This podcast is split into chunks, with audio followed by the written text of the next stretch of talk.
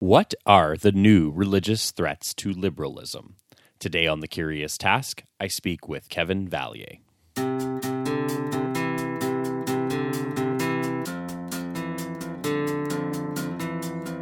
Welcome to The Curious Task from the Institute for Liberal Studies, where we explore economics, politics, philosophy, and other ideas from a classical liberal perspective. I'm Alex Aragona, your host, and today our guest is Kevin Vallier. Kevin is an associate professor of philosophy at Bowling Green State University, where he directs their program in philosophy, politics, economics, and law. His interests lie primarily in political philosophy, ethics, philosophy of religion, and philosophy, politics, and economics, or PPE. He is the author of four monographs, five edited volumes, and over 50 peer reviewed book chapters and journal articles. He also has books, and they include Liberal Politics and Public Faith Beyond Separation, must Politics Be War? Restoring Our Trust in the Open Society, and Trust in a Polarized Age. His new book addresses radical religious alternatives to liberalism. It's called All the Kingdoms of the World on Radical Religious Alternatives to Liberalism, and that will form the basis of most of our conversation today. Kevin, welcome back to The Curious Task. It's great to be back uh, talking about something pretty different this time. So this is, should be fun. Yes, it is very different, and I'm I'm looking forward to it. Um, you know, and as you know, Kevin, we base each episode on a theme and question and go over the answers and conversation takes us. Our question today is: What are the new religious threats to liberalism? And I want to start with some sort of context questions and then dive into the deeper meat, if you will. Of course, most of our question is based on uh, your new book, All the Kingdoms of the World. So I want to define a couple things and get your thoughts on that, as I said, and then I'll start poking and prodding further. So, right in the preface of the book, you mention religious anti liberalisms as a term, and I think that's most of our conversation today. So, right off the bat, what do you mean by that? So the way to think about religious anti-liberalisms is is as as follows: both the religious part and the anti-liberal part. So the, the first key feature of religious anti-liberalism is its rejection of the liberal doctrine of religious toleration. So it doesn't try to treat religious religions, say, on a par, right? So so there's an there's support for an establishment of religion, that is a state endorsement of religion, but it's stronger than, say, the Church of England. Um, it's coercive establishment of religion. So the government's involved with a, a range of public policies meant to promote um, not just true or right doctrine or religious belief, but also the other goods that come from religion in terms of the flourishing of the the, the, the churches or mosques um, or temples or what have you. So the first key feature of a religious anti-liberalism is there's a religion, and it rejects liberal religious toleration. Um, so so so that's going to be important. And in the book, there's three models I discuss, which we'll we'll get to. But one is the Roman Catholic model that I spend the most time on. So I think it's most relevant to sort of Anglo discussions, uh, Anglo liberal discussions. Um, and then there's Confucian and an Islamic version. Um, and I can even say a little bit about the, the Hindu nationalist version, which I couldn't get in the book. So that's the first thing strong coercive establishment of religion. That's a religious anti liberalism sort of core feature. Here's the second feature that I think is really interesting and important, um, but uh, under stressed which is that the, the common thread, another common thread among these views is that the legitimacy of the state does not come from the people. At least it does not originate in the people. It begins in the divine. So this isn't quite true for Hindu nationalism, which you know it's, it's actually pretty different in certain ways. But for Confucianism, you know, you've heard the phrase "the mandate of heaven." Everyone's heard that phrase, but like heaven or Tian is a kind of uh, non-agential ultimate kind of moral standard.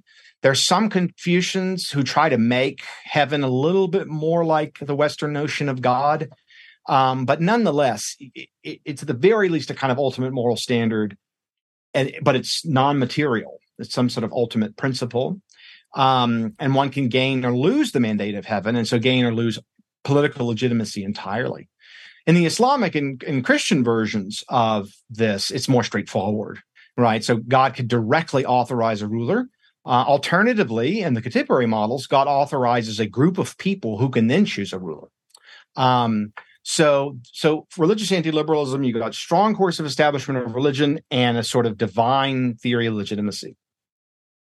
Excellent. And and and uh, I guess it segues nicely into this next point here. I mean, integralism. You do work on that. It's mentioned in the book as well. Um, you know, perhaps many have encountered this sort of term, but aren't completely sure what it means. Can you explain how it attaches to like what we just talked about there as well? That term specifically.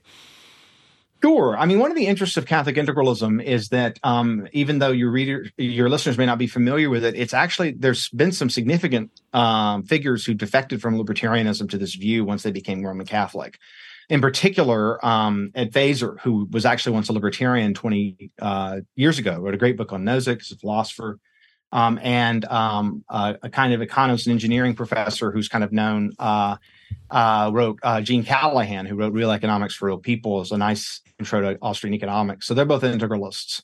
Um, and I've known a number of, many of the integralists I've spoken to are sort of converts from liberalism. Um, so before I define it, I want the I want listeners to know why we are even talking uh, about this particular version, um, and we'll explain I think why this happens as well. Um, so integralism works in the, the following way: um, we have uh, God as understood by Christianity, um, engages in two authorizations of the state on the one hand and the church on the other.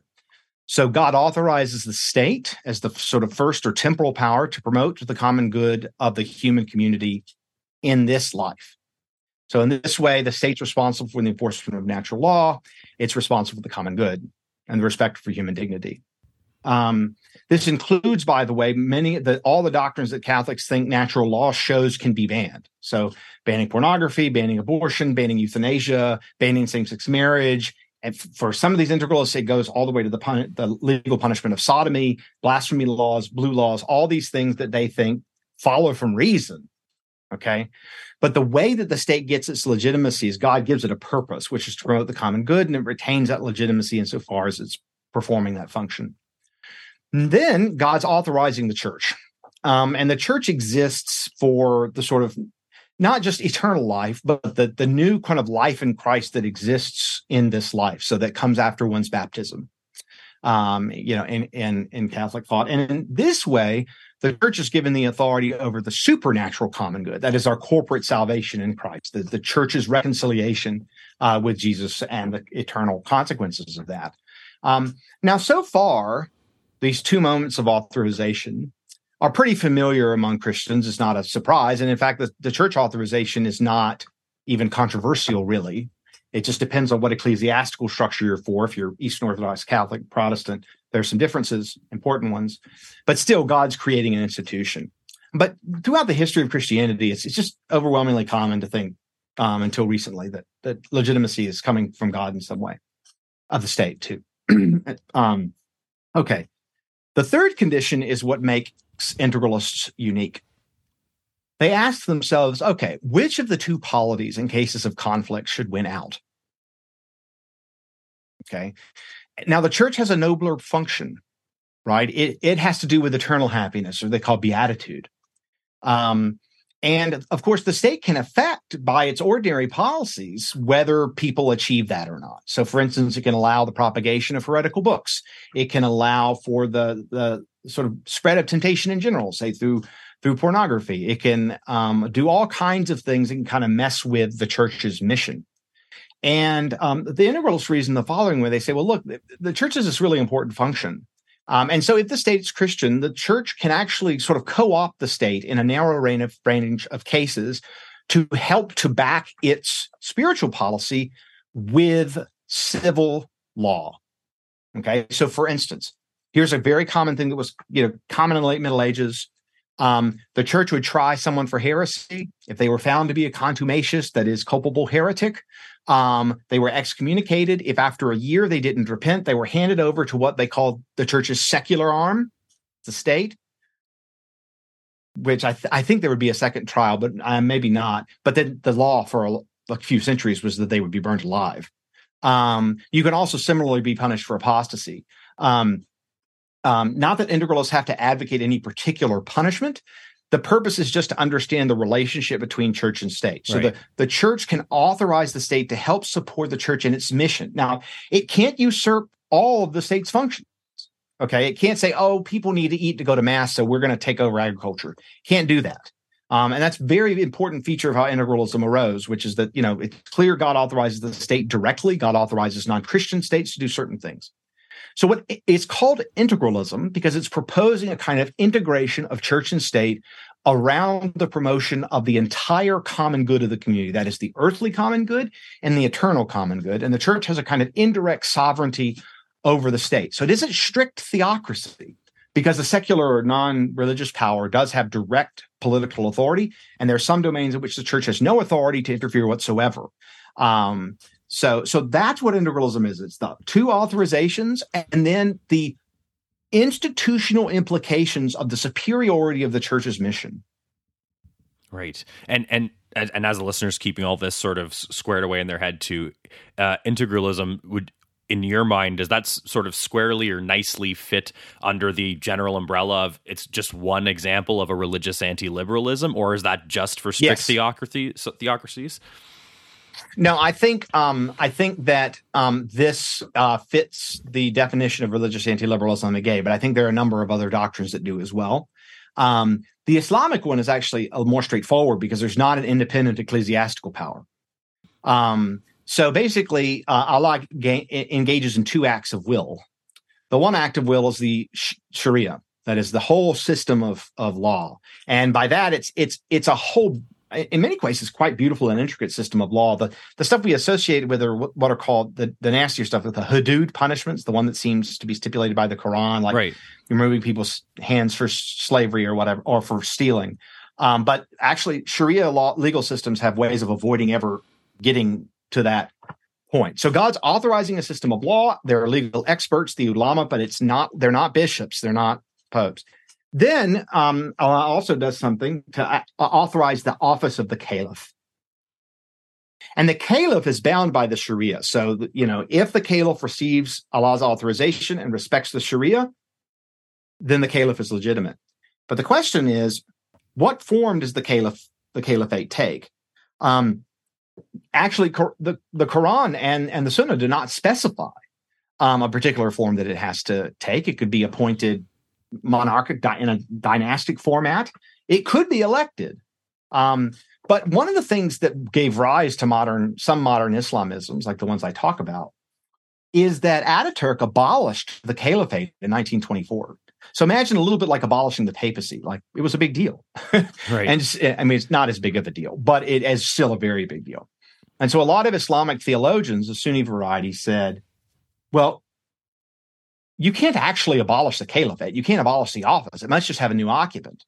And so a lot of the Islamic democratic theorists that I talk about think that God has authorized the Ummah, that is the Muslim community as a whole, to be the caliph. Hmm. And that means that Muslim societies can be democratic because all they're doing with their leaders is just choosing a temporary person according to a temporary social contract. Um, and so actually modern Islamism, the Sunni form, um, is actually can be very democratic, at least among Muslims. And then problems arise. But that would be another example where you have the, the strong course of establishment of religion and you have legitimacy coming directly from the divine. So there's a, a bunch of versions of religious anti-liberalism. And in fact, Islamic anti-liberalism is arguably the most prevalent right. form of religious anti-liberalism today. Right. And actually, I think just just naturally we're on a good train of thought. We've covered like at, le- at least one version, I guess, of a Roman Catholic yeah. uh, anti-liberalism, the integralism. We've talked a, a, bit about the Islamic, and then you, you mentioned the the Confucian yeah. as well. Why don't we just continue down down that as well, and then we'll get into some other oh, stuff yeah. after. So so so this is pretty wild and and and and and complicated um, because in this case, uh, Jiang Qing, the intellectual that I focus on. Um, Jiang's one of the most important Confucian sort of scholars out there but he's different than many of the Confucian political theorists, many of whom are quite sophisticated, but they're diaspora and they're kind of friendly to liberalism or building liberal insights into Confucianism. Many of their emphases actually are anti-democracy. They're meritocrats. They'll do things that some of them even cite Jason Brennan and Bryan Caplan stuff. Um, it's incredible um, in defending the, the Chinese. Um, That's an interesting connection. It is, and and yes. So, uh, but yeah, so um, they're actually less worried about religious toleration because historically Confucianism is way less intolerant. In fact, in many periods of time, it was kind of a religion of the uh, bureaucrats in the Chinese state. um, and they would let popular religion, Buddhism and stuff go. But but Christianity and Islam, you know, you got to keep them out because they'll spread real fast, and so they'll disrupt order, which is a big big deal for Confucians. So Jiang's idea is um, he wants there to essentially be a tricameral legislature on which so and each of these would ultimately derive their authority from Tian or heaven. Um, but there'd be the House of Ru, which is the one that's most directly authorized. Um, these are essentially descendants of Confucius who would spend their time sort of mostly studying the classics, the Confucian classics, um, and they would even be selected on this basis. Um, and they wouldn't intervene a whole lot in ordinary affairs. What they would do to keep the Chinese society sort of better in line um, with sort of the ultimate moral goals, that is, the Confucian virtues. Um, and that's critical for legitimacy. It's critical for living a good life. Um, it's critical just for being a you know a good person. Okay, so it's an extremely virtue focused view. It's extremely virtue focused. And if the government loses its virtue, that is, if it's you know there aren't a lot of Confucian sages around, but at least they're gentlemen. Um, you know, the mandate can be lost. So you've got the House of Ru, you've got the House of Earth, or it's just called a different number of names, and and then it kind of gets its legitimacy from the preservation of Chinese culture, history, and interestingly, the environment.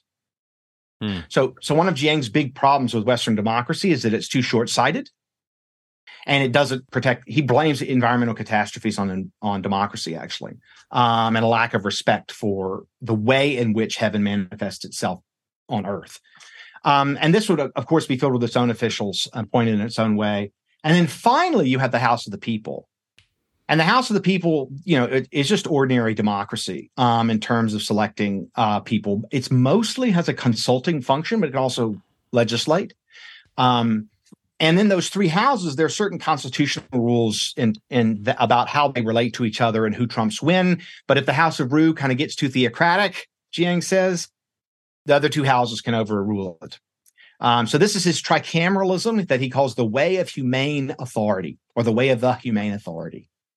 Um, so so so if you prefer Confucianism, this the the uh, he also believes in the establishment of a symbolic monarch that he thinks represents Chinese culture over time and makes it more continuous. Um, and that person should also be a descendant of Confucius. Um, um, and it's kind of weird in his theory about how much power the monarch has. He says it's symbolic, but it kind of seems to have a little more power than that. Um, and he thinks in or, so basically the way that heaven works is it authorizes all three houses, but with the house of Ru, it's more intimate. So you've got, but there's still a kind of divine authorization of them all, and they're supposed to be designed so they interact in such a way that the mandate is retained, the common good is promoted, and the virtue in the people is cultivated. Um, but he's he's not interested. He's interested in the conservative establishment of religion, uh, a, a, coercive establishment of religion. But it's actually much less co- coercive than Islam or the uh, or, or the Christian models. So, for instance, all Eastern religions are totally fine. Christianity and Islam are, are fine as long as you know there are ways in which they're sort of proselytizing and mass convert and destabilizing elements are are controlled. Because of course, you know, again, political stability and continuity over time is just an extremely deep seated feature of Confucianism and in Chinese political culture broadly. Um, um, it's it's also important that there are meritocratic elements. The way that various people are selected should be by you know certain kinds of testing. But of course, the, for a long time, for, you know, well over a thousand years, the Chinese were selecting the high state officials by their um, knowledge of the Confucian classics. So it's not that wouldn't actually be a new a new thing.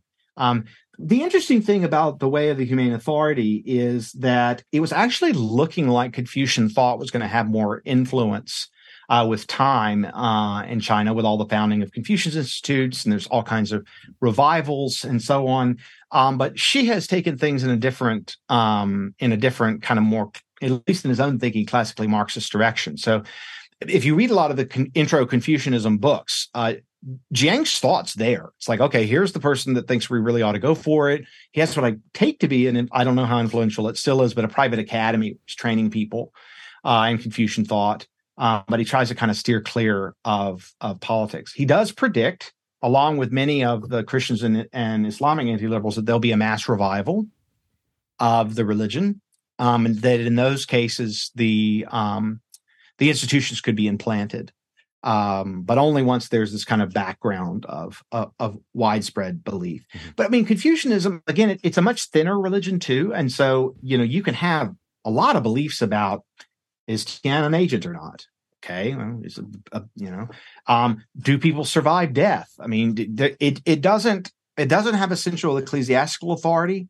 Um, and it, it does so there's a way in which it's a lot more tolerant. And I will say this: I think China might be better off under Jiang's uh, uh, view than the current situation. Um, hmm. You know, which I would not say for liberal societies being replaced by integralist ones. Right. Um, and with the with the so that will give you a sense of the sort of three big theories. I'm working actually in Islam with the uh, the former head of the Tunisian sort of main assembly, um, Rached Ghannouchi, who's since been recently politically imprisoned by their new quasi dictator, which is super sad because that was the place where the Arab Spring had like taken the most root. Right. Um, and he's actually moved Islam in less illiberal directions. Um, so he says, look, they're Christians and and and Jews and stuff. They can have a vote. They just can't be heads of state. Um, you know. Um, so he's actually moved things in the liberal direction by introducing more toleration and more democracy. Um, um, and so, you know, it's important to understand these anti-liberal thinkers like in their particular political contexts, because I think it may surprise some of your your listeners that actually these anti some of these anti-liberals are proposing things that would be improvements uh, re- relative to what what exists, whereas what the, the Catholic integralists are proposing would make things much worse. Right. Actually, that, that's that's very interesting. You're sort of ending on that kind of train of thought there because that was sort of my next question. So I think you've already provided a great, r- huge scoop of flavor for the different types of sort of you know religious anti-liberalisms or at least liberal, anti-liberal sort of trains of thought, if you will, based on these uh, examples in religions here. And that was pretty much actually my next question. Is we, you talked a lot about uh, what someone holding these points of views might be for, and sort of sketched what one might be able to picture a sort of country, society, whatever, run by this type of arrangement or point of view. I was actually going to sort of flip it and say, say you're one of those people that ends up in underneath this sort of governing structure, if you will, and you're a, uh, you know, under the Roman Catholic one, let's say integralism, and you don't happen to be a Roman Catholic. I mean, what's the sort of, I, I know it's really hard to generalize across all the examples, and there's different flavors and debates. And disclaimer to yep. the listener, please read Kevin's book. We're not covering everything in an hour here. But generally yeah. speaking, do you find a spectrum of sort of for lack of a better term, the way a lot of these thinkers feel about handling non-believers and non-conformists in religion? Is it everything from a liberal mm-hmm. attitude, quote unquote, to get rid of them? What what kind of things do you find about the non-believers or conformists? They all have actually a lot to say um, about this because they recognize it's the main it's the main challenge, which is look, there's pluralism. Um, and, and each group gives different answers. The Confucian answer is actually relatively is, is relatively straightforward, which is you know they can kind of do what they want. It's just the, the government's not going to endorse them. It's not going to be neutral at all. Um, and they can't but, participate I mean, they can in the government. Private reader. Just sorry, just to drill um, down to that further. Could so, they participate? So, in? so they can participate in the House of the People. Um, um, I'm not sure uh, about the secondary house, but I'm pretty sure you have to be a Confucian um, okay. to be in the, the House of Rus. So, um, yeah, I think it doesn't really matter to him as long as there's some like feedback mechanism from the people. You know, um, it's not a not a huge deal. Um, um, but yeah, but yeah, so it's still establishmentarian, but you can sort of set that one aside. In Islam, there's a huge range um, because you can go all the way from say Tunisia and Indonesia on the one hand, uh, all the way to Saudi Arabia on the other end in terms of which kind of which parts of the Sharia are you going to enforce? Which school of jurisprudence are you working under? Which punishments do you think it's wise or appropriate to to allow? Um, and there seem is there's being a lot of flexibility in terms of you know what how you enforce things, how you you know and you know in terms of popular policy. But I actually think your listeners you know sort of imagine the Islamic versions because they they were kind of in a certain sense more familiar with Islamism than integralism. So the interesting thing about integralism is this all the major ca- branches of Catholic political thought say you can enforce the natural law. So the idea is, look, there's more morally objective requirements. Um, they apply in certain ways to all the kinds of social issues that we argue about, and then the Catholics come down on the conservative side on all the non-economic issues. Um, and so, um, you know, uh, you know, as I said, you know, we're looking at bans on abortion, you know, bans on euthanasia, but that's stuff like, say, a conservative like Robbie George would be for. It's no integralist at all. So it's important to understand that the, if the legal enforcement of natural law is just on the table in Catholic political thought. And so there is legal here, what philosophers call legal moralism. There's there is the legal enforcement of morality in certain kinds of certain kinds of ways. What makes integralists distinct, and this is very interesting, is that um, if you're baptized validly, regardless of what you turn out to believe as an adult or if you change your mind, you're a member of the church, and so you're a member of the church authorized state as well in a special way. Validly as an, which a, is, a Catholic baptism. Sorry, I don't want to get pedantic. Catholic, well, but sure. so what's important about right. what's important about this is what happens to non-Catholic Christians that are baptized, and okay. also atheists and Jews who are baptized as infants hmm. validly. Okay, it raises a whole bunch of really thorny and crazy and actually fun to discuss um, options. But it, in a normal case, so you're you're a Roman Catholic, you're baptized in the name of the Father, Son, and Holy Spirit. You're a Roman Catholic in good standing. Um, in that case, you are not only subject to the natural law, you're subject to the law of the church, the canon law. So not just the civil law, but the canon law. And that means you can be tried for heresy internally and excommunicated, but only with spiritual penalties, hmm. not not physical ones. Right. Excommunication is the most extreme because it cuts you off from the church. So, I mean, you could be punished with all kinds of ways in terms of, uh, you know, certain sorts of penances could be could be pretty minor, right? You just, you know, say like say a couple Hail Marys and you're you're you're done. Um, so it can range a lot, uh, but the canon law systems it's it's a pretty sophisticated body of code um, that changes over time as the church updates it. So you're actually once you're a Catholic, you're subject to two legal codes the civil code and the canon law. And the canon law in an integral society could, under in certain ways, be backed by coercion. Okay, right. So today's Catholic Church, they are saying, no, absolutely not. Can you coerce a heretic? We can excommunicate a heretic, but but we're not going to put him in jail. We're not going to ask him to be put in jail. That's wrong. Um, that's a violation of the dignity of the person, they would say now. The integralists think those developments were a mistake. It is true that you can't force anyone into Catholicism. You can't forcibly baptize anybody. And so you can't force anyone into the canonical legal system if they don't want to be forced into it. Unless they were validly baptized, in which case they're stuck. Right. Because baptism leaves an indelible mark on the soul. You can't be unbaptized. It's metaphysically impossible on Catholic thought. So if you grow up and you were baptized as a child, um, you are still subject to the canonical legal system even if you were tried and you were judged non culpable because you don't have the relevant internal beliefs, right?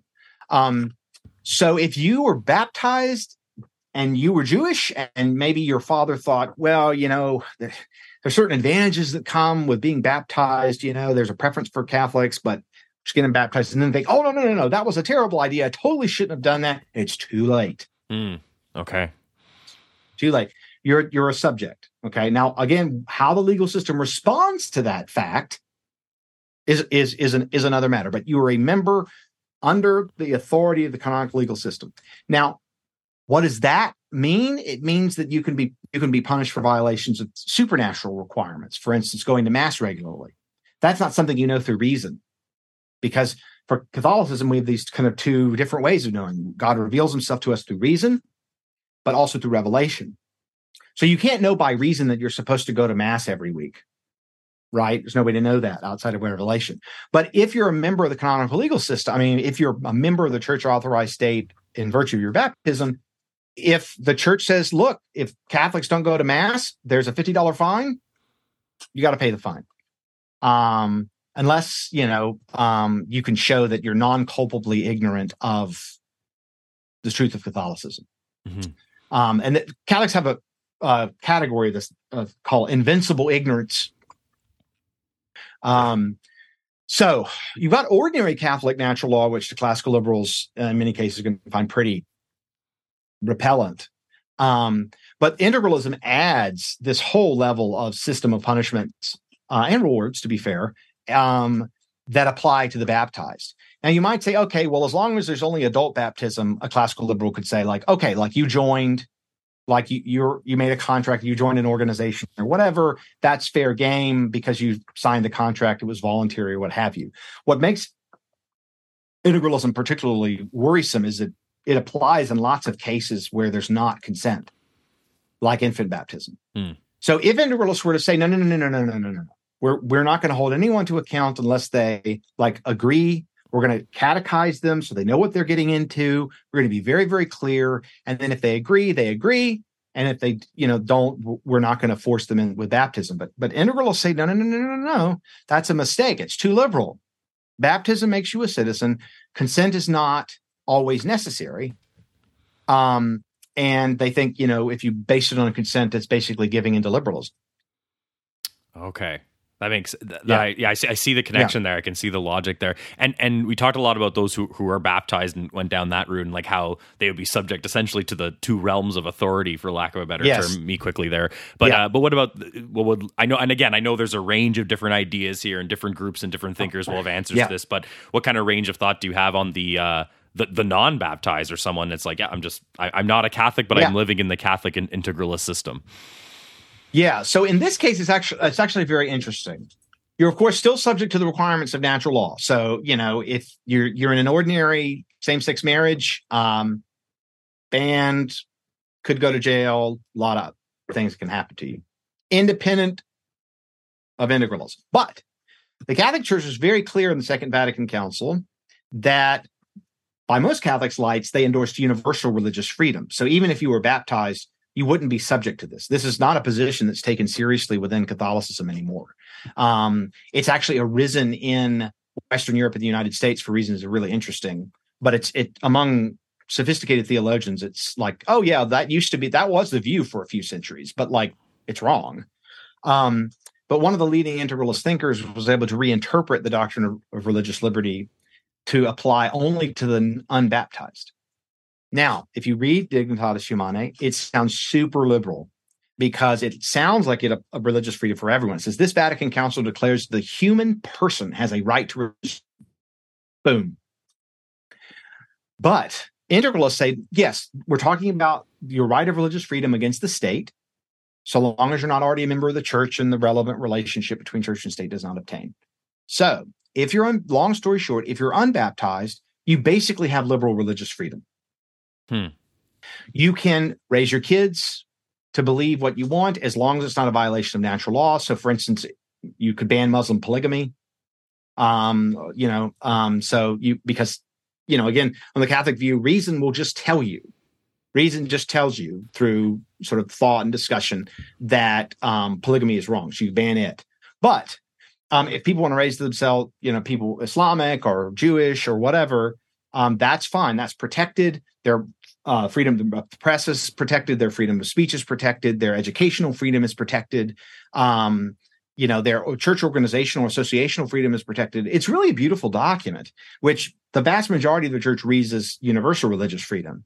So the unbaptized actually would have, and this is super weird, they would have more religious freedom than Catholics but but is on this view. But but the footnote is, I guess, in the physical world in life under a structure of governance, like a, that structure of governance is guided by basically the Roman Catholic point of view, right? Yes. Now, of course, I'm talking to you about ideal political theory. I'm telling you right. what they say. What, right. What? Yeah. Now, if you, as soon as you go to non-ideal, I mean, yeah, it was like if you look at these regimes, like it was just a disaster. I mean, just like in terms in terms of um, just like human rights. I mean, you just look at the Jews um, how they were treated um, under these regimes. Um, it, it, I mean, the, the papal states, you know, the the so temporal domains governed governed by the Pope um, all the way down through the most of the 19th century, um, had Jewish ghettos to basically the end. Mm. I mean, and and their rationale wasn't. And this I, this doesn't matter a lot, but it's still worth noting, which is that um, they the reason they could they argue this is like look it's been canon law for a long time the jews can be contained in various respects in order to not sort of pollute christian minds. Um, so it isn't based on any race theory. Um, although uh, uh, i do think there are parts of catholic theology that kind of maybe laid the groundwork for the race theory. Um, it's not you're not going to get a racial rationale for that. It's a purely religious one. It's you got to protect from spiritual pollution. Um, um, so yeah, I mean, in terms of non-ideal theory, uh, yeah, I mean, a, a lot of the uh, people I know in the in the legal world, the political theory world, that are Jewish have actually been following this movement very carefully because they know this. Um, and right. they're sometimes the most informed about this phenomenon more than many Roman Catholics because they're just like, look, this was terrible. Um, so let's not do, let's not, let's not even get anywhere close to taking it seriously again. Right. And actually, that actually does naturally tie into something I want to ask, but we're going to wait and take the break now because it's a perfect time to do so. So, everyone, you're listening to Curious Task. I'm speaking with Kevin Vallier today.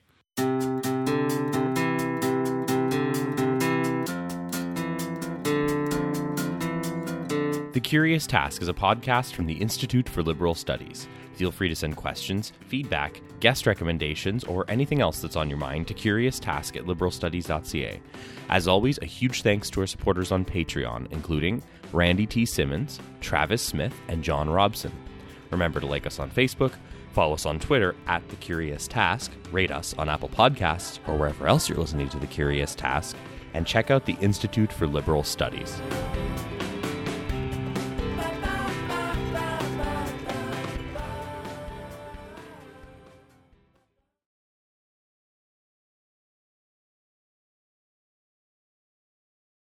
Welcome back, everyone. You're listening to the Curious Task. I'm speaking with Kevin Vallier today. So, Kevin, I think the first half was great. We packed a lot of information in there. We talked about religious anti-liberalisms. We gave some examples of that and sketched out the Roman, some Roman Catholic versions of that, Confucianism, Islamic, etc. Got into a bunch of great stuff there. I want to jump back in with the following question or premise. It might actually really be the thrust of the next half here, but you know, when we have a serious look at what is offered by many of these religious anti liberalisms, which is what your book is ultimately about, obviously they offer critiques and knockdowns of liberalism. Like, I mean, by definition, right? Now, um, a lot of people that might consider themselves just straight up lowercase l liberals or classical liberals um, might just hear a sentence or two summary of re- what religious anti-liberalism is all about and just dismiss it and not want to engage with it. Um, but your premise really is that not only, at least from what I understand, the way you're going about all this is that not only is this stuff worth engaging with, but there's also stuff in it that is worth thinking about. So I want to kind of lead off with that in our second half here. Number one, did I did I read you completely wrong? I mean, like obviously you're not no, dismissing no, it, or, no, or is, that, is that the way you so, feel about it? So I think for a lot of your listeners, I mean, that what I'm getting knee deep in the theology because I'm trying to reach young religious anti-liberals. And so they need this is the stuff they need to talk about. But uh, there's also this broader framing of the book for for secular readers, which is that look, we, we got to get familiar with these views. Why? Why would you fool with these views? Right. There's a couple of reasons, but I think I'm, and I'm, this may unnerve some of your listeners, but this is this is what I think uh, as a classical liberal who spent a lot of time researching this stuff. Um, we're naturally political animals. We're going to have to make collective choices about how to live. There's going to be politics. Okay. It's also the case, though, that we know of no society archaeologically, I think, you know, historically, that does not have religious people in it. Some may be really religious societies, but every society's got religious people in it. And so, you know, even, you know, you try to force it on people, then they're just like Marxism becomes their religion. Like it, there's just some people that really need a sort of a systematic sort of view of life that informs what they ultimately value. Um, it's not a thinner doctrine of liberalism that's talking about what the state can do.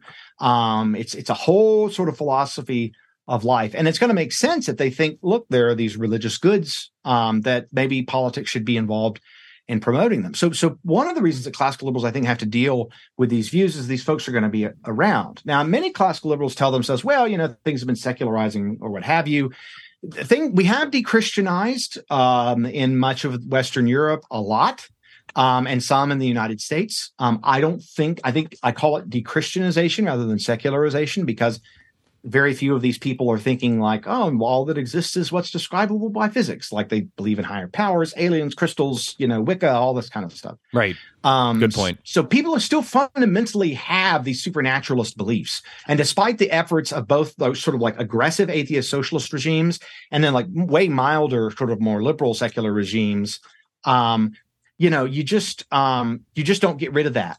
Um, you can kind of privatize it. It just doesn't stay in the box for long.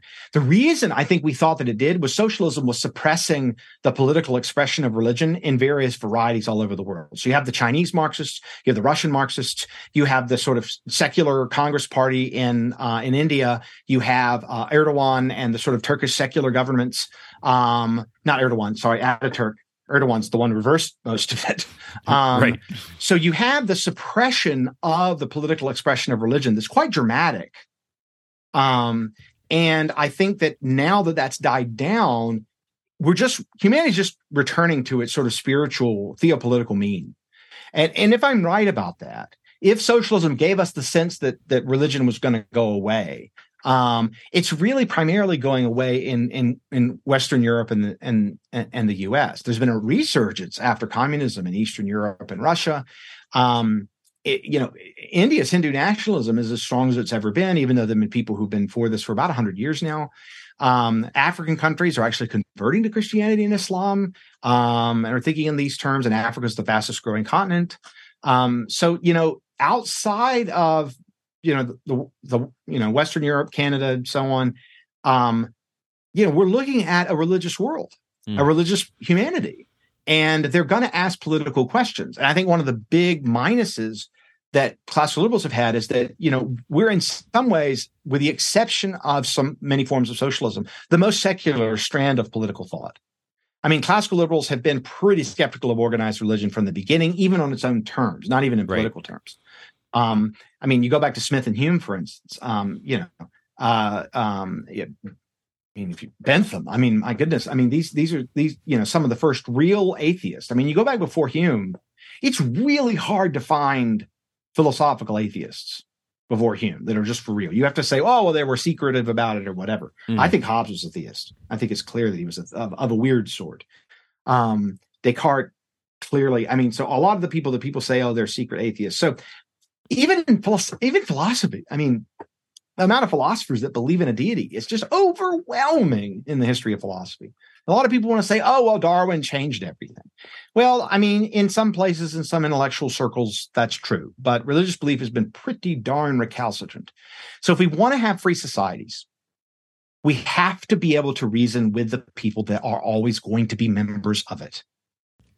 And where classical liberals have, I think, failed is that we, we've got, you know, people say, oh, all we think about is the economic dimension of the person. Well, that's not quite true because, you know, we think about the moral dimension of the person, right? We say it isn't just the wealth of nations, right? It's the theory of moral sentiments.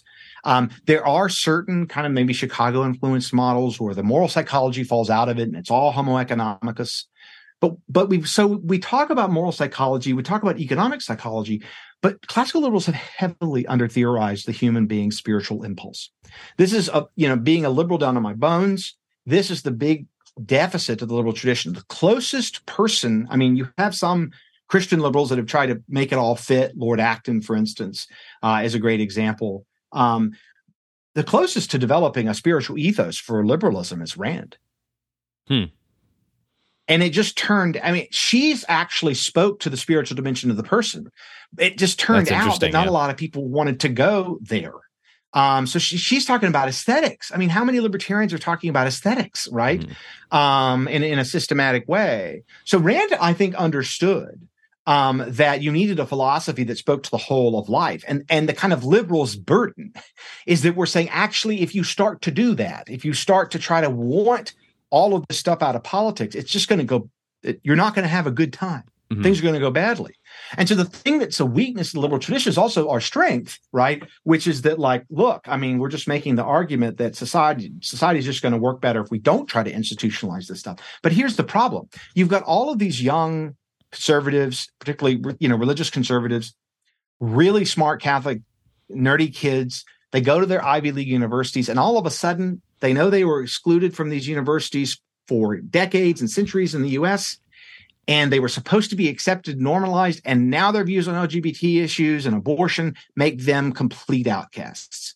And they were told over and over and over again by American Catholic leadership that if we just conformed, we would be accepted. And it turns out that was a total falsehood and a lie. Liberal neutrality was a lie. This is what these kids believe. Liberal neutrality right. was a lie. It had to be a lie. And America is opposed to true Catholicism. And so this is where things are in terms of the culture war, creating the need, the psychological need and desire for a sort of full anti liberal uh, approach that would be strong enough with real fortitude, right, to fight the progressive left, which they see as also a non-neutral movement that uses liberal neutrality as a cloak and uses normie liberals um, as you know a kind of a, a kind of trick, right? Um, what's really going on is that there's the rule by the woke religion, right, and then they start to sound like all the standard, you know, sort of right wing anti liberal folks, but but they've actually got an alternative. So instead of the reason they make progress in certain circles, many, you know, very online people under 25 that care about politics, right. they know about this. Right. Um, and, and this is another weakness of liberalism that's to some extent built in, which is that liberalism doesn't try to answer every question and that you might want. Right. And so there are some versions of liberalism that have tried that try to do this. You know, Mill's liberalism, you know, tries to tries to say a, a lot. Um, but um, the problem is that you know secular classical liberals just don't know how to speak to that need, and in many cases, secular classical liberals simply invalidate the need. They just say, "Look, that's irrational or that's silly," or they'll get over it eventually, and then that just keeps not happening. Um, and I just don't want classical liberals who are particularly Canadian, but also American, um, to just take a global perspective and say, okay, maybe things are moving in the right directions, you know, as you see it religiously. Um, in Canada and the US, um, but um, you know, outside of that, you know, things are, are pretty different. And if you start having large immigrant populations, um, you know, that's going to change things too. Um, so that's a reason a reason to care is that there's always going to be religious people around, um, and that one has to make the case for liberalism, and there will always be the temptation to say, well, the religion should tell us everything. It should inform everything. It should be a seamless web, right? And the liberal always has the burden of saying, ah, ah we've got to be we've got to be really careful here. But if if you're not taking the religious perspective seriously, you're not reaching them. And I will tell you, and then your listeners will be. I know people, multiple people who like know libertarian arguments. They know the arguments. They've written books defending libertarianism, and boom, they're gone. They they liked the natural law, natural right stuff. Then they read Aquinas, and they were like, "This is not libertarianism at all. It's Aquinas is talking about promoting the human good, and libertarians are always talking about respecting rights. Where do these rights come from? They aren't rights that promote the human good." Um, and so they say, look, you know, we want to promote the whole human good, and these classical liberals are like making up these rights that say we can't. And you've got, you know, and I'm speaking in their mode, not right, right, not mine. Okay. So mm-hmm. and their mode is like, and and these libertarians, they're perverted. They're perverse. I mean, they have all these messed up, you know, sexual views. Many of them are. This is the stuff I've heard. Okay, right. They're, they're autistic in many cases. They just don't have ordinary functioning psychologies. I know it's very insulting or offensive, but I mean, this is like these are people who are like libertarianism is like must be destroyed. Right. Um, and many of these folks hate libertarianism more than anything else because they'll say at least the progressives understand that they understand really that neutrality is bullshit. Like they understand it. And they don't even pretend when they rule. This is again speaking in the anti-liberals voice. Like the progressives know that this is all a game. They know the neutrality stuff is a lie. They just rule based on their comprehensive doctrine, and there's really no alternative. And the libertarians are just completely deluded um, um, in, in thinking that there's any alternative to this. There's just is, is there going to be a big state that governs in favor of one comprehensive doctrine or another? That's all that matters. So I want you to think about these religious anti-liberals, the integralists in the U.S., like Adrian Vermeule, in the following way: You're in the Lord of the Rings, and you're told you can't destroy the ring. There's no way to do it. There's no Mount Doom. You can't you can't abolish it, right? So what do you do? You got two choices. You can give it to Sauron, or you can use it yourself. Is it going to corrupt you? Is there a risk? Yes, but you don't give it to Sauron. That's crazy. This is how the religious anti-liberals think about the administrative state. This is how they think about the state. It's like there's going to be a big state. We're going to use it for good, or we're going to use it for ill. And the libertarians trying to destroy the administrative state. They've had 50 years of work and they've completely failed. Um, so, and and this is what's some of these folks. I mean, I think they have a lot of influence with JD Vance. Increasingly, I think with Josh Hawley. I think they've influenced because a lot of them have deep connections with Hungary, and Hungary, one of them works for the Hungarian right. government now, actually. Right. And um, they're trying to organize the GOP because they're saying, look, all there is is ideological warfare, spiritual warfare, theological conflict. Okay, and we just got to get the right theology in, not the wrong theology. And these classical liberals are just filling people with with these ridiculous lies that you know it's possible to have a limited government that respects multiple perspectives it's not it's not feasible And these are the same people suggesting that we have, say, a established Catholic state in the United States, which I think is a lot less feasible than classical liberalism is. So their feasibility judgments are strange. But I'm I'm trying to give your listeners a taste because let me give you an example. Let me just give you one more case because I, sure. I really I really want um, people to hear me on this. I was um, had someone email me out of the blue as a secular Jewish uh, classical liberal. He's 25 and so, yeah, I just really had to reach out to you. I'm reading, you know, particularly my advisor's last book, The Open Society, Jerry Gaus's Open Society and its Complexities. Um, and he says to me, and you know, I don't know how to communicate with my non-liberal friends. All they want to talk about is theology. Yeah, I'm secular. I'm Jewish. I don't, I don't, I don't care about Catholic theology. What am I supposed to do? And and I said, you know, part of the reason I wrote this book is to sort of help liberals get a grip on what they're encountering. Atlantic just reported last last week that at Yale, many of the political students are, eh, you know, for like they're kind of Strauss and Claremont people or they're uh, they're integralists essentially. Um, so you know, I think younger classical liberals have to be prepared um, to at least try to meet these people where they are. So yeah, let me give you an example. Here's how you're going to know that you've encountered such a they will use the phrase philosophical anthropology. That's that's one of the the the tip tip of the hat, um, which is that they're thinking about okay, what is the full nature of the human per- person? What's its ultimate function? And then what do libertarians have to say? Well, they have to say things like we should legalize prostitution, to which you know these folks are like, that's not good for people. That's not what's good for right. people. Um, what's good for people? What help? What makes their lives worthwhile? Libertarians don't care about worthwhile lives. They just care about these rights. Right. Right. And actually, you know, that, that as you're describing all that too, it, it, strikes me as interesting. And I'll have to be very general here because this would probably take a whole yeah. three hours between you and I. But but I've I've even noticed in sort of, if you will, interacting and traveling through overlapping different like, you know, classical liberal or lowercase L liberal type ish circles, that there also seems to be in just in in the spheres of people who are very concerned with lowercase l liberalism too, a sort of um and again, this isn't everyone, but I've noticed different pockets of it, a sort of re-interest in sort of larger questions about, you know, for lack of a better term, common good, and a bit more of like, for lack of yeah. a better term, the spirit of the person, even in a secular, non-religious yeah. sense. And these folks who would still consider them low, you know, lower, themselves lowercase l liberals are saying that, you know, let's call it mainstream lowercase l libertarianism or classical liberalism for a long time has actually sort of hollowed out a lot of that too. So in a broader sense, yeah. it seems like there's you know a growing squish on a mainstream lowercase l thin libertarianism, classical liberalism from yeah. multiple ends, at least from what I've observed. Yes, yes, and I, I think it's very true. It's very true on the left, um, and I think it's partly, and this is how my my current book connects to my previous book, which is that I think under conditions of high polarization and lower trust, um, it, you don't you're taking the other side as seriously, um, and so like your whole impulse to tolerate is weakened because you think the other side is just corrupt, and so like why like the other side disagrees you because they're bad. So like why would you moderate what you're for? Why would you compromise? Why why not go for the the whole the whole thing, the whole good? Uh Rawls called this the the uh the zeal to embody the whole truth in politics. Right. Because and yeah. I think it's yeah, that's what it is. And it's on the left, it's on the right, and these we've got these two kinds of anti-liberalisms.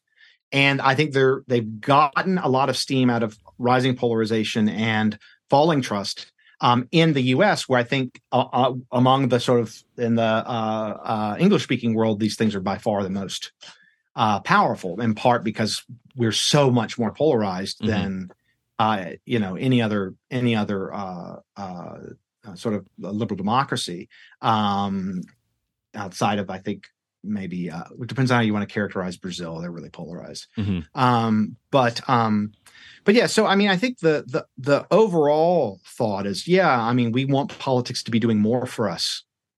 And so I think, you know, classical liberals have their work cut out for them. Of this, well, we've been caught off guard because I think we were implicitly supposing that secularization was just going to proceed apace. And so if we make economic arguments and stuff, you know, that's going to be enough. And now there's this sort of upsurge of people saying, well, we have to be able to speak to more of this. And the way I think about it as a kind of ultra heterodox Rawlsian, but a Rawlsian all the same, is you know, we're going to have to make the case comprehensive doctrine by comprehensive doctrine.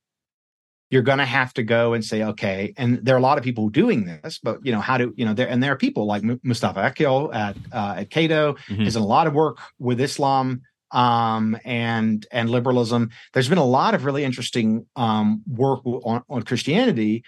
The interesting thing is, liberalism just fits like way better with Protestantism than like almost any other strand of most most religions. I think Aaron Powell would say there's versions of Buddhism that are even better, but um, it, with Protestants, it's sort of less of an issue. With Eastern Orthodox, you know, uh, li- liberals don't really interact with them. Most of them are in Eastern Europe and uh, and Russia, um, Greece.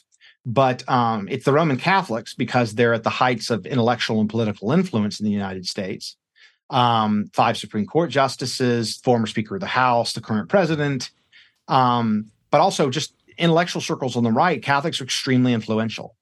And they have this picture of the whole human good of, of politics, their own approach to law and policy.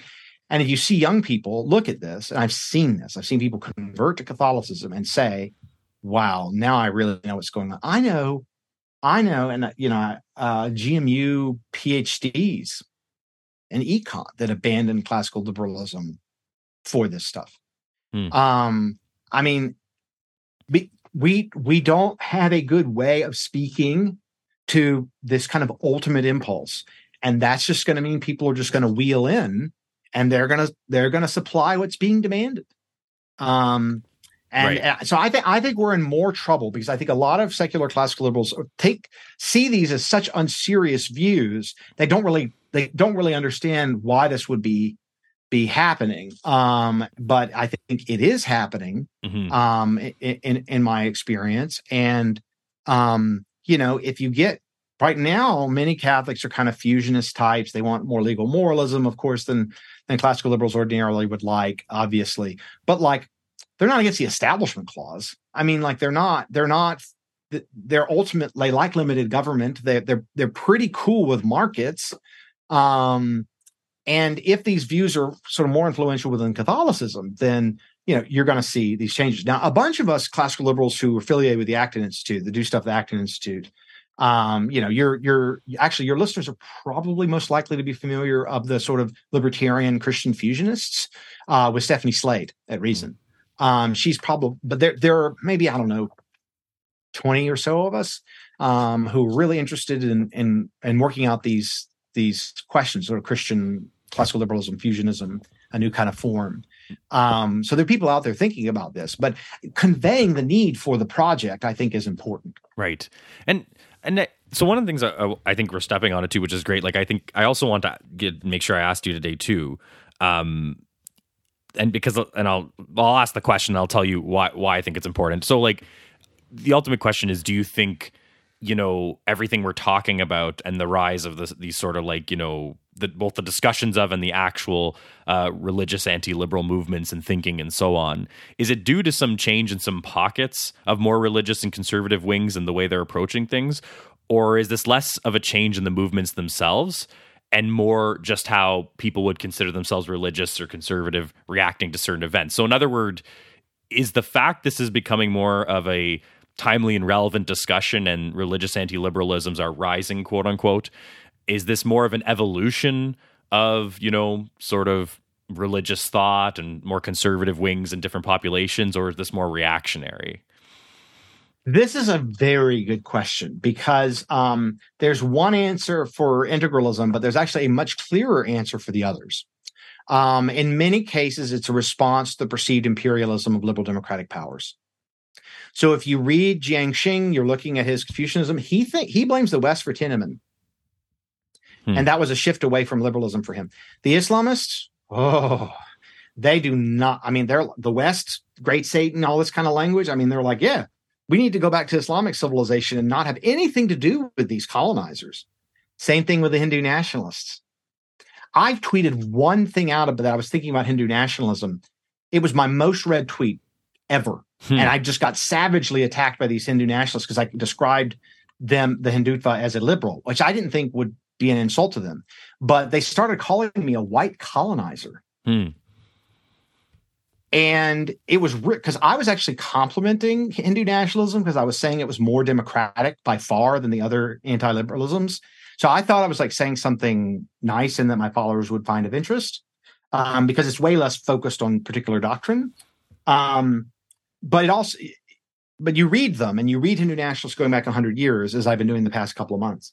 It's all like getting rid of the British, moving Muslims out in many cases, um, because you know the, the the so so the sense that there are these powers that are imperialistic powers the thing we have to do is get back to our great civilization hmm. and to base our civilization on those great values so i think this is very much the case with china's sort of perceived for instance a century of humiliation on the 19th century um mao sort of built in anti-imperialism to um in, into kind of Chinese culture.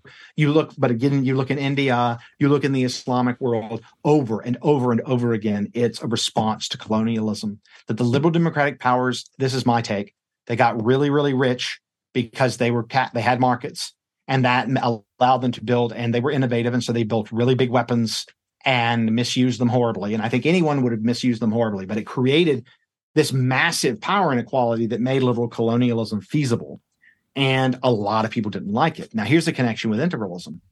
Many Roman Catholics see Protestantism and liberalism as this kind of heretical movement that destroyed this kind of unified Christendom. Hmm. And so it's not colonialism in the sense that like in in in the, in the sense like 50 years ago or 70 years ago the British ruled India or what have you. Um, it's it's a little more vague than that. It's like we had this unified, coherent civilization, and then first Protestantism, and then it's sort of evil evil child liberalism came in and and and direct things, and now they rule. Now the woke rule, and uh, for them, all classical liberals, left liberals, all the same thing. It's a it's a it's a silly category, but nonetheless, um, there's still the sense that like it's the elite that's the this liberal elite that is essentially a colonialist alien power. And what's driving a lot of people is we got to get rid of the alien power. What do we want to do? We want to go back to our religion being shaping everything, right? Hmm. Informing mm. every institution so that there's this sacred, meaningful, sort of seamless web of life. Um, the sacred canopy, as some talk talk about it. Um, so yeah, that's that's I think a huge part of it is the perceived imperialism, be it literal imperialism or cultural imperialism of liberalism, that has caused a great deal of, of this political change and political development. So, and in many cases, they're just totally making things up. Like it's just a real change within these doctrines hmm. where they have a different picture of the past than there was. This is especially true as I'm finding in Hindu nationalism, where like they they try to control the history because they want to show there's a continuous self-conscious Hindu civilization that goes back four to six thousand years. Right, right. Um, so you're there's an imagine, you know, the old sort of Benedict Anderson, there are these imagined communities, but this is very much what what what they're doing. So these are, I think, new developments to the religion, these religions that are having some important continuities with the past, but are new in a variety of ways, particularly their embrace of the, the modern state um, is is is a new is a new thing in certain ways. Mm-hmm. Um, depending on when you think the Chinese state actually began, it may it may be really old mm-hmm. um, in terms of a, a, big state. Nonetheless, the point is, um, I think a lot of this is a relax, uh, reaction to the perceived overwhelming imperial power of the liberal states or liberal global liberal states and liberal international institutions. Hmm. Yeah, no, that that tracks and that makes a lot of sense, especially as you visit where different religions are in terms of different cultures. Like you can see why. Yeah, you know the no, that makes a lot of sense. And our, our time's winding down here. I mean, it really flew. This is this is a great topic, but I will say before I move yeah. us to our formal wrap up, I mean, like I, I think all that to say, and what seems to me, and and uh, what's left impression on me looking at your book and also the discussion today, and something I fully agree with, I should say, and endorse is, I mean, you know your your overall point that regardless of which pocket or pillar of conversation we're in here i mean like this stuff deserves to be engaged with and has to be understood on its own terms. Otherwise you're not really doing much worth for yourself understanding what's going on out there. So that, i thought that was a very very good point. Um, but but I mean, in each in each episode, I want to make sure that the guest ultimately has the last word, Kevin, as you know. So I'm going to move us to our formal wrap up, so you can bring the conversation full circle and put a finer point on our exploration of the question. So I'll throw the last official prompt at you, which is ultimately, what do you hope are the main takeaways for someone listening to you here on what the new religious threats to liberalism are. In other words, in everything we've talked about, if you want someone to leave listening to you here with just one, two, or a few takeaways, if anything, what do you want to leave them with? What do classical liberals want to say to deeply religious people that want their faith to inform their politics, other than you're wrong and irrational? That is that is the question I want your listeners, if if they're in this position, to ask themselves. What would you just assume, for the sake of argument, that there are some people that want that that are are sincere religious believers that think politics should inform or their religion should inform their politics. What do you have to say to them that would be persuasive to them? And how are you going to do that if you don't even know what they think? Right. And so the reason that I encourage, you know, and I think, look, so the way I wrote this book is it's kind of got two audiences. The the one is the people who who take these ideas as theirs, and those who are observers. And I wrote the book to kind of work at different levels. And and so for instance, there in the middle chapters where I'm knee deep on the integralism stuff, with the exception of chapter four, which I think most people should read because it's a plan for integralist takeover that's pretty weird and you should know about it. But um, a lot of the getting in the weeds is, is trying to talk to Roman Catholics specifically, but also to develop a broader framework for how religious anti-liberalisms work as a class. And so I think one thing that that listeners could do, because the book's only $15 on Kindle um, uh, right now. If you buy it from Oxford through my website, it's $21 for the hardback. Um, it's out September 1st, but you can get the Kindle now. Um, which is um, if you read the introduction, you read the first chapter to get familiar um, with the view. You read some of the history in chapter two, um, and then you can kind of skip around in the middle where you know. Although I think you should read chapter four. Three, five, and six are the ones that are really meaty in terms of the theology. And if you know you don't want to get knee deep in that, that's okay. But chapter seven talks about the analogies with Confucianism and Islam, and that I think for secular listeners is just really valuable. Um, I did a lot of work to try to to with that. I worked with a number of different scholars in different religions. Um, and I think that will give you a sense of like these these views as a class. Um, and then if you want to dive into any one of them, you just follow the citation trail.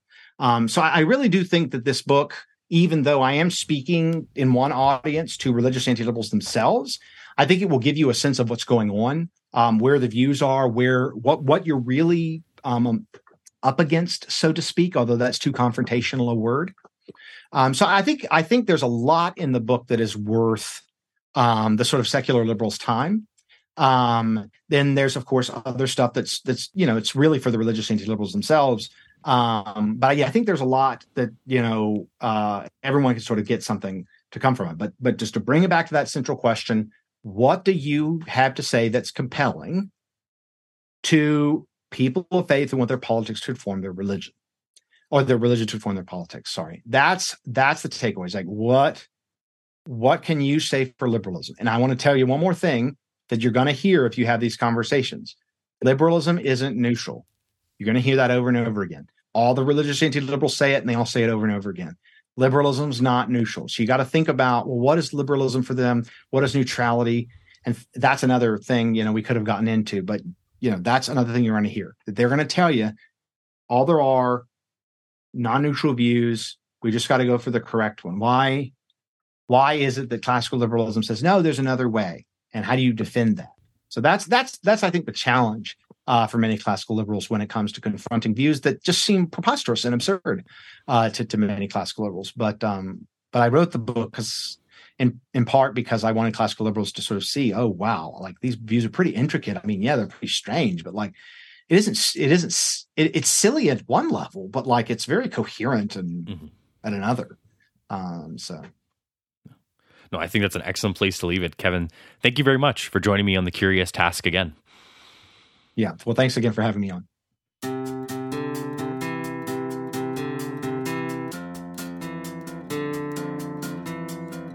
The Curious Task is a podcast from the Institute for Liberal Studies. This episode was produced by Alex Aragona, Sabine Elchidiak, and Eric Seguin. Our executive producer is Matt Buffton. The music you hear on the podcast is by Lindy Voppenfjord. You should check out his other stuff online. The Curious Task exists today because of donations of time and money from those creating it and listeners like yourself. Check us out on Patreon and find out how you can support us and get access to exclusive offers. I'm Alex Aragona, and thank you very much for joining us on The Curious Task.